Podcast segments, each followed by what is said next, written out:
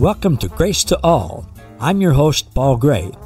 You've probably used the word grace, sang Amazing Grace, or said grace at a meal. But did you know that God's grace is way better than we can even imagine?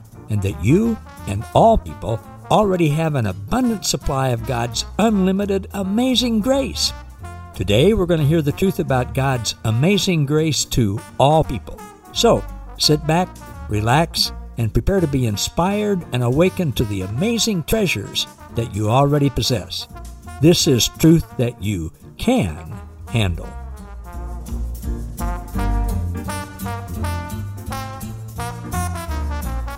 Hey, everybody, Paul Gray here. Thanks so much for being with me for this edition of Grace to All with Paul Gray. The last few episodes, I've been talking with you about living as sons and daughters of God, praying as sons and daughters of God, thinking as sons and daughters of God, reading scripture as sons and daughters of God. And I'm going to continue on the reading scripture thing, but it's going to go a little deeper than that today because there's a much, much, much bigger picture here. As I've been thinking and praying and meditating and listening in preparing for this message, I felt like it's the most important message I've ever had to share with you all. And so I thought, well, you know, that's pretty audacious of me. And, so I just asked Papa, I called the father Papa, I said, Am I thinking correctly? And I heard him say, I think with a twinkle in his eye, Paul, if you don't think every message that you share is the most important yet, then the message you're preparing is not from me. Well, we do learn every day when we have eyes to see and ears to hear. We do learn every day that God is even better than we thought the day before. So each message should be more important than the last one. Now, up front, I'm going to tell you, I have a title for this message. I'm going to give it to you in a little bit. It's a hook, it's an acrostic, it's something that serves me well, and I believe it will you also. So, to set the stage for this, I want to tell you a little bit about something that happened uh, 101 um, years ago today. I grew up, now this didn't happen to me personally, but I grew up in a farming community down in the Ozarks in Missouri. Spent a lot of time on my grandparents' farm. They didn't get uh, electricity till I was six or seven years old, didn't get plumbing till I was in college. I spent time with my aunts and uncles on their farms. I had a lot of friends that lived on farms. We were a farming community. My dad, who was born in 1910, was one of eight kids, seven boys and a girl. They lived on a farm until after he was married. Didn't have electricity or running water on those farms. And when he was growing up, his dad would train, as, as most fathers did, that, that they would train their children in the way that they should go when they grew up, and they would help them and they would teach them life lessons in their farming activities. Girls would usually help with gardening and uh, would help take care of the chickens, feed the chickens, gather eggs. Boys would help with the other aspects of the farming. And my grandfather, who died before I could ever meet him, he died, I think, in 1939. My grandfather would take each one of the boys, in that case, seven of them, and when they were about 11 years old, they would give them a milk cow and that would be their milk cow when they were 11 years old. And it was their job to milk it and to feed it and to take care of it and all of those things. Well, my dad was 11 years old in 1921, 101 years ago, when he and his twin brother each got their cows. This is a milk stool that's been in my family for over a hundred years. This is the milk stool that they used to sit on to milk cows. I don't know why I've kept it all these years, maybe just for this message. Well, their mom and dad my grandparents taught them life lessons with those chores, like with the cows. They taught them responsibility. I mean, the cows had to be milked twice a day, every day, or things went bad. Dependability, family sharing the load, business, math, capitalism, a whole lot more.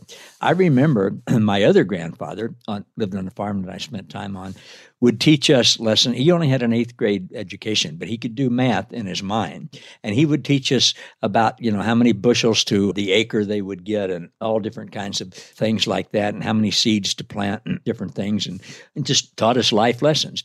Well, with my dad, with ten people in the family, they consumed a lot of milk.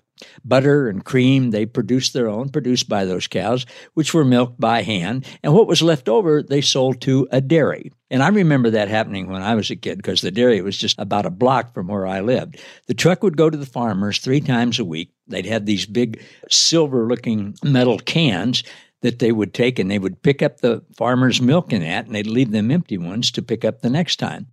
Well, with my dad's family, 50% of the money they got from selling the milk went to the family fund, and the remaining 50% was divided up amongst the boys who were old enough to have their own cow.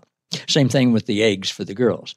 Then, when they went to town, my dad said usually twice a year, the boys would get to use their own money, first for overalls and shirts and shoes and a coat for winter, and what was left could go for candy or, you know, whatever else they wanted.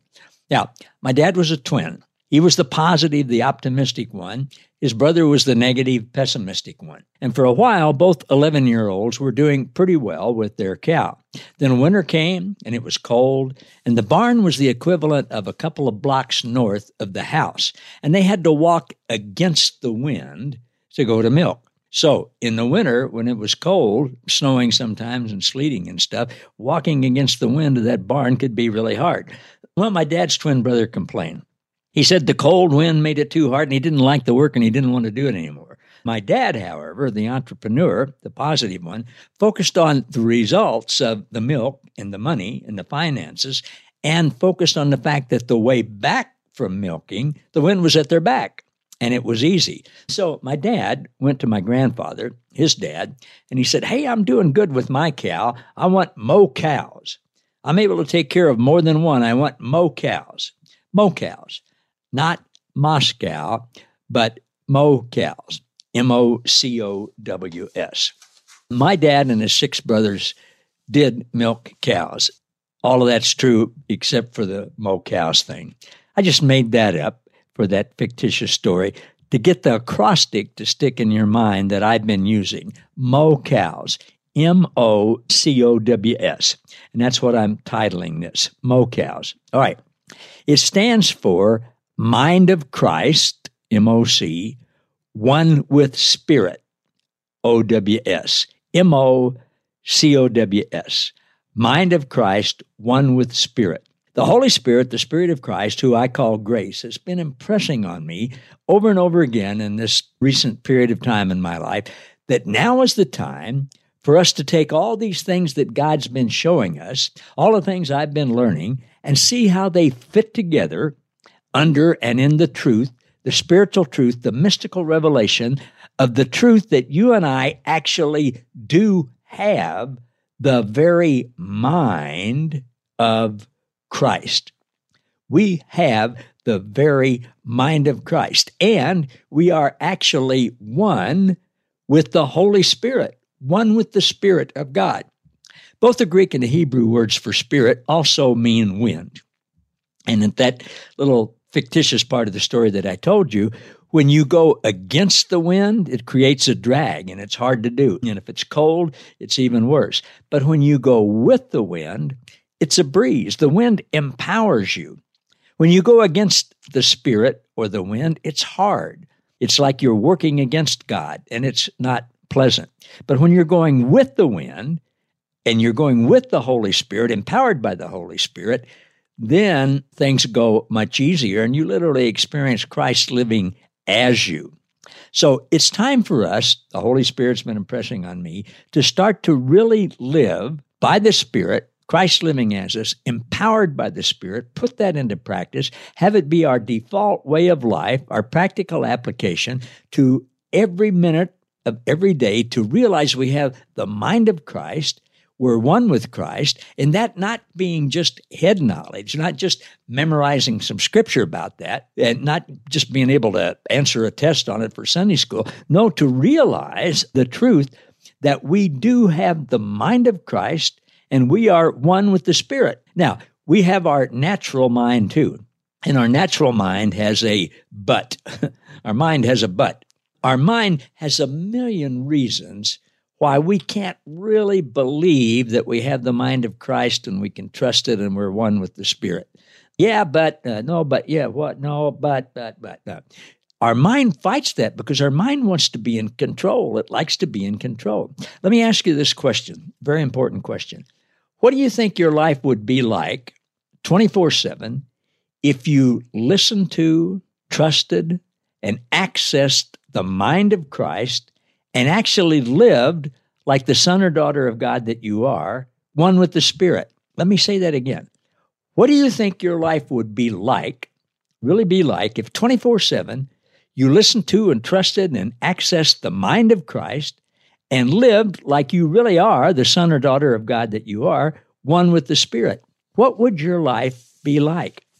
I'm not able to do that 24 7 yet, but I tell you, when I do, man, it's so much better. This is so important, not just for me, but for all of us.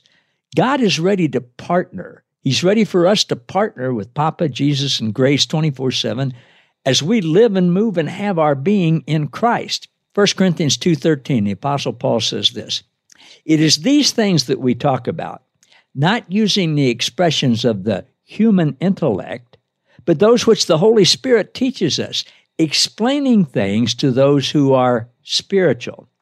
Now understand when scripture uses the term flesh or ego or whatever the translation is or the old man or the natural self or whatever, it's always referring to our mind, which wants to be in control. Now, our mind's not evil, but until we become awake to the Spirit in us and begin to listen and take sides with the Spirit, who I call grace, our own small s spirit is in the dark. It doesn't yet have spiritual awareness. And it makes decisions based on what's happened in the past and what it can see with our five senses and what it hears on the news and things like that. I've come to see that when a person truly becomes aware that they are a son or daughter of God, they will start to manifest as a son or daughter. The apostle Paul was the poster child for this. You know, he was lived in the dark absolutely in the dark, in the religious dark. He had totally dark ideas of God and Jesus and himself. And then the light, Jesus, shined inside of him. The light was so bright it knocked him off his horse or donkey or whatever he was riding and actually blinded him. So then he changed and he started over time, spending time with Christ. He started manifesting as a son of God. Here's what he wrote in Romans 8 19. I'm going to give you three different versions. The first one's the Passion. Paul said, The entire universe is standing on tiptoe, yearning to see the unveiling of God's glorious sons and daughters, those who are Mo cows, those who have the mind of Christ and are one with the Spirit. We all do, but those who know it and who are living like that. King James says, The earnest expectation of all creation eagerly awaits for the manifestation or the revealing of the sons of God, Mo cows.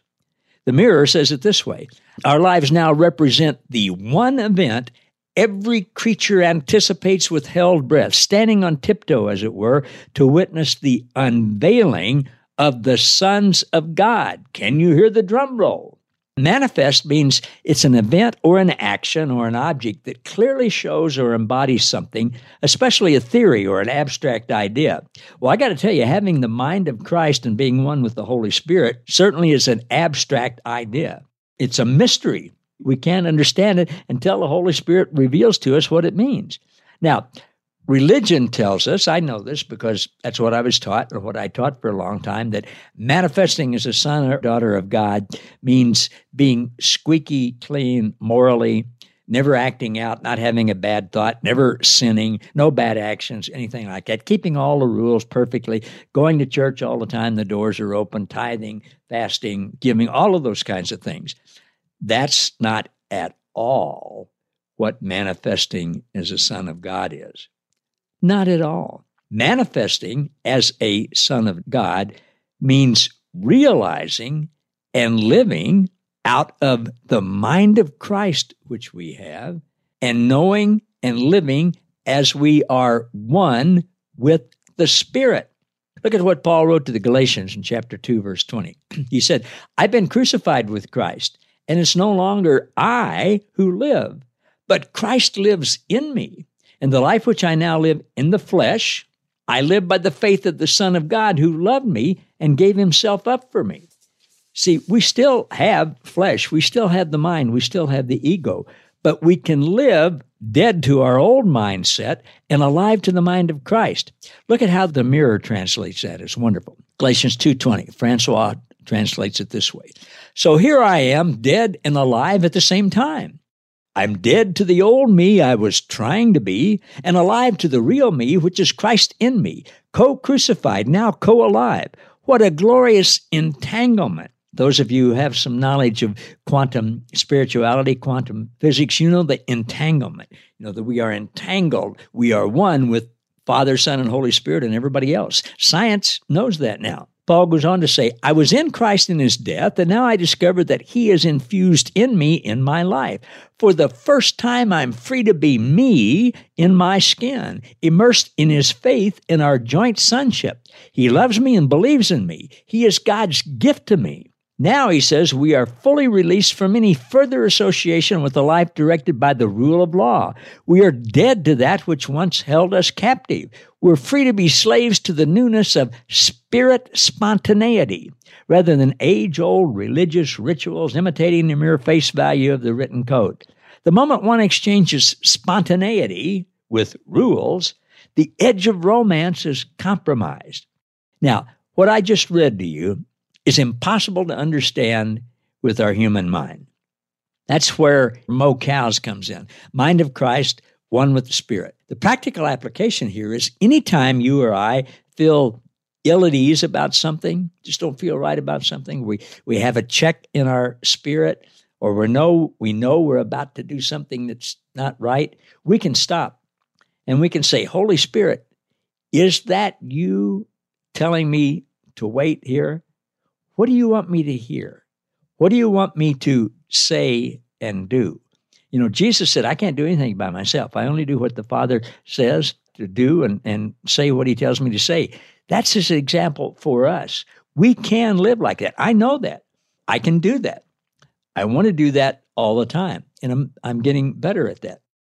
1 Corinthians 2.14, the Amplified, Paul says this, The natural, non-spiritual man does not accept or welcome or admit into his heart the gifts and teaching and revelations of the Spirit of God, for they are folly, they're meaningless, nonsense to him, and he's incapable of knowing them, of progressively recognizing, understanding, and becoming better acquainted with them, because they are spiritually discerned and estimated and appreciated. The mirror says it this way 1 Corinthians 2 14 to 16. The soulish person has no capacity to comprehend the language of the Spirit of God. The soul is our mind, will, and emotions. The soulish person has no capacity to comprehend the language of the Spirit of God. Spiritual things seem meaningless to them. They are incapable to discern that which can only be spiritually appreciated. A performance based mindset, which comes from religion, cannot access what grace communicates. A performance based mindset is living in the dark. He goes on to say it would be as impossible as trying to get airborne with a motor car. Law can't compete with grace. Those who are spiritually awakened are immediately compatible to discern all things from a spiritual or grace perspective, while they themselves are free from anyone's critical scrutiny. There is no other basis to teach from but to echo the mind of Christ. He is the mastermind personified within us. Now, unfortunately, some other versions of 1 Corinthians 2:14 says the man without the Holy Spirit. That's a bold-faced lie, a bad translation. Everyone has the Holy Spirit. Some people aren't aware yet. Everyone listens to some extent to God, prompting them or motivating them to love, to be good, to do nice things. They just don't know that it's the Holy Spirit they're living to. Christ is the mastermind Christ lives in us, and we have the mind of Christ. Romans 12, 2, Paul writes this Don't be conformed to this world, but be transformed by the renewing of your mind. Transformed by the renewing of your mind, so that you may prove what the will of God is, that which is good and acceptable and perfect. Passion says it this way Stop imitating the ideals and opinions of the culture around you, but be inwardly transformed by the Holy Spirit through a total reformation of how you think. This will empower you to discern God's will as you live a beautiful life, a beautiful life, a different kind of life, satisfying and perfect in His eyes.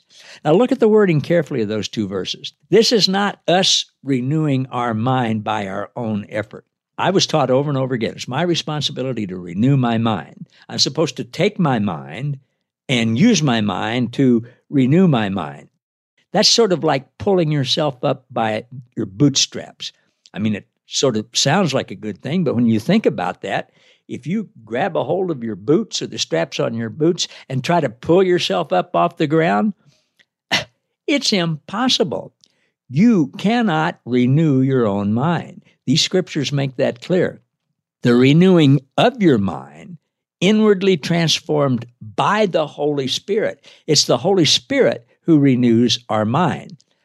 What does that actually mean? It means we don't listen to our human mind, but we listen to the mind of Christ, and then we take sides with that. Instead of listening to our own thinking, which is hard to do because that's where we think, that's who we think we are, that's what we've always had going on in our mind. But we also have the mind of Christ, and we can stop our own thinking and listen to the mind of Christ. One way to do that is just to be aware. Talked about that last time. We can just stop and say, I'm going to be aware and just empty our mind and be aware, our mind still, say, Holy Spirit, tell me what you want to say to me and listen. And how can we know that we're hearing from the Holy Spirit? It will always lead us deeper and deeper into love joy, peace, grace, kindness, goodness, gentleness. It will always give us Holy Spirit power. There will never be any worry, never be any fear, never be any doubt. Here's what Paul wrote in, to the church in Galatians 6:14.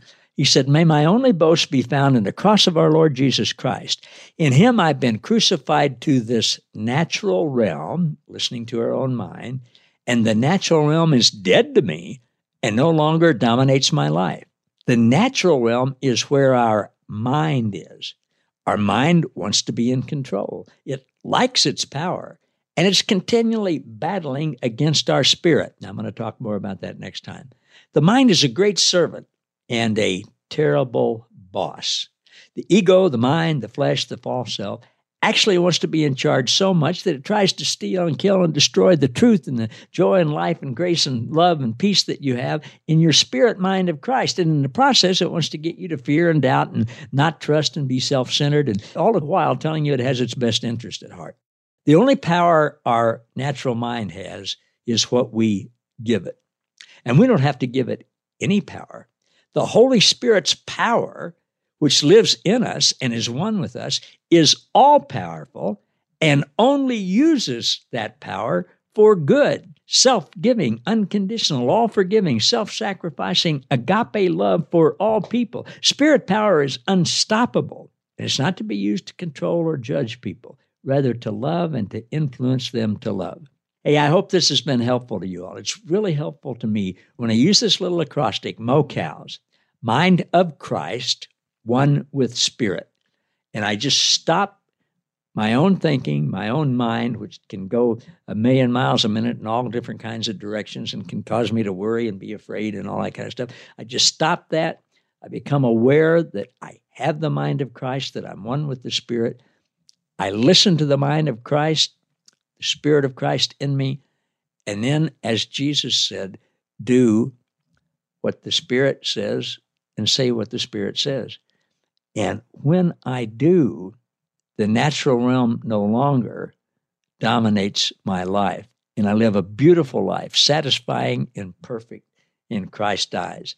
It's a better way to live. Hey, thank you all for listening. Let me know how these messages affect you hit the like button on whatever platform you're watching or listening to. Make some comments. I would appreciate that. I like to know who's listening and how it's affecting you. And that also, of course, drives up the algorithm of people when they're looking for things online. And if you haven't yet subscribed uh, either to the podcast or the YouTube channel, please do that. And then you'll get notifications of when things are, are going to come up. Thanks, you all. I love you all. I look forward to seeing you all next time. Thank you for listening to Grace to All. For more about us, how we can serve you, and our special guest, please visit www.gracewithpaulgray.com.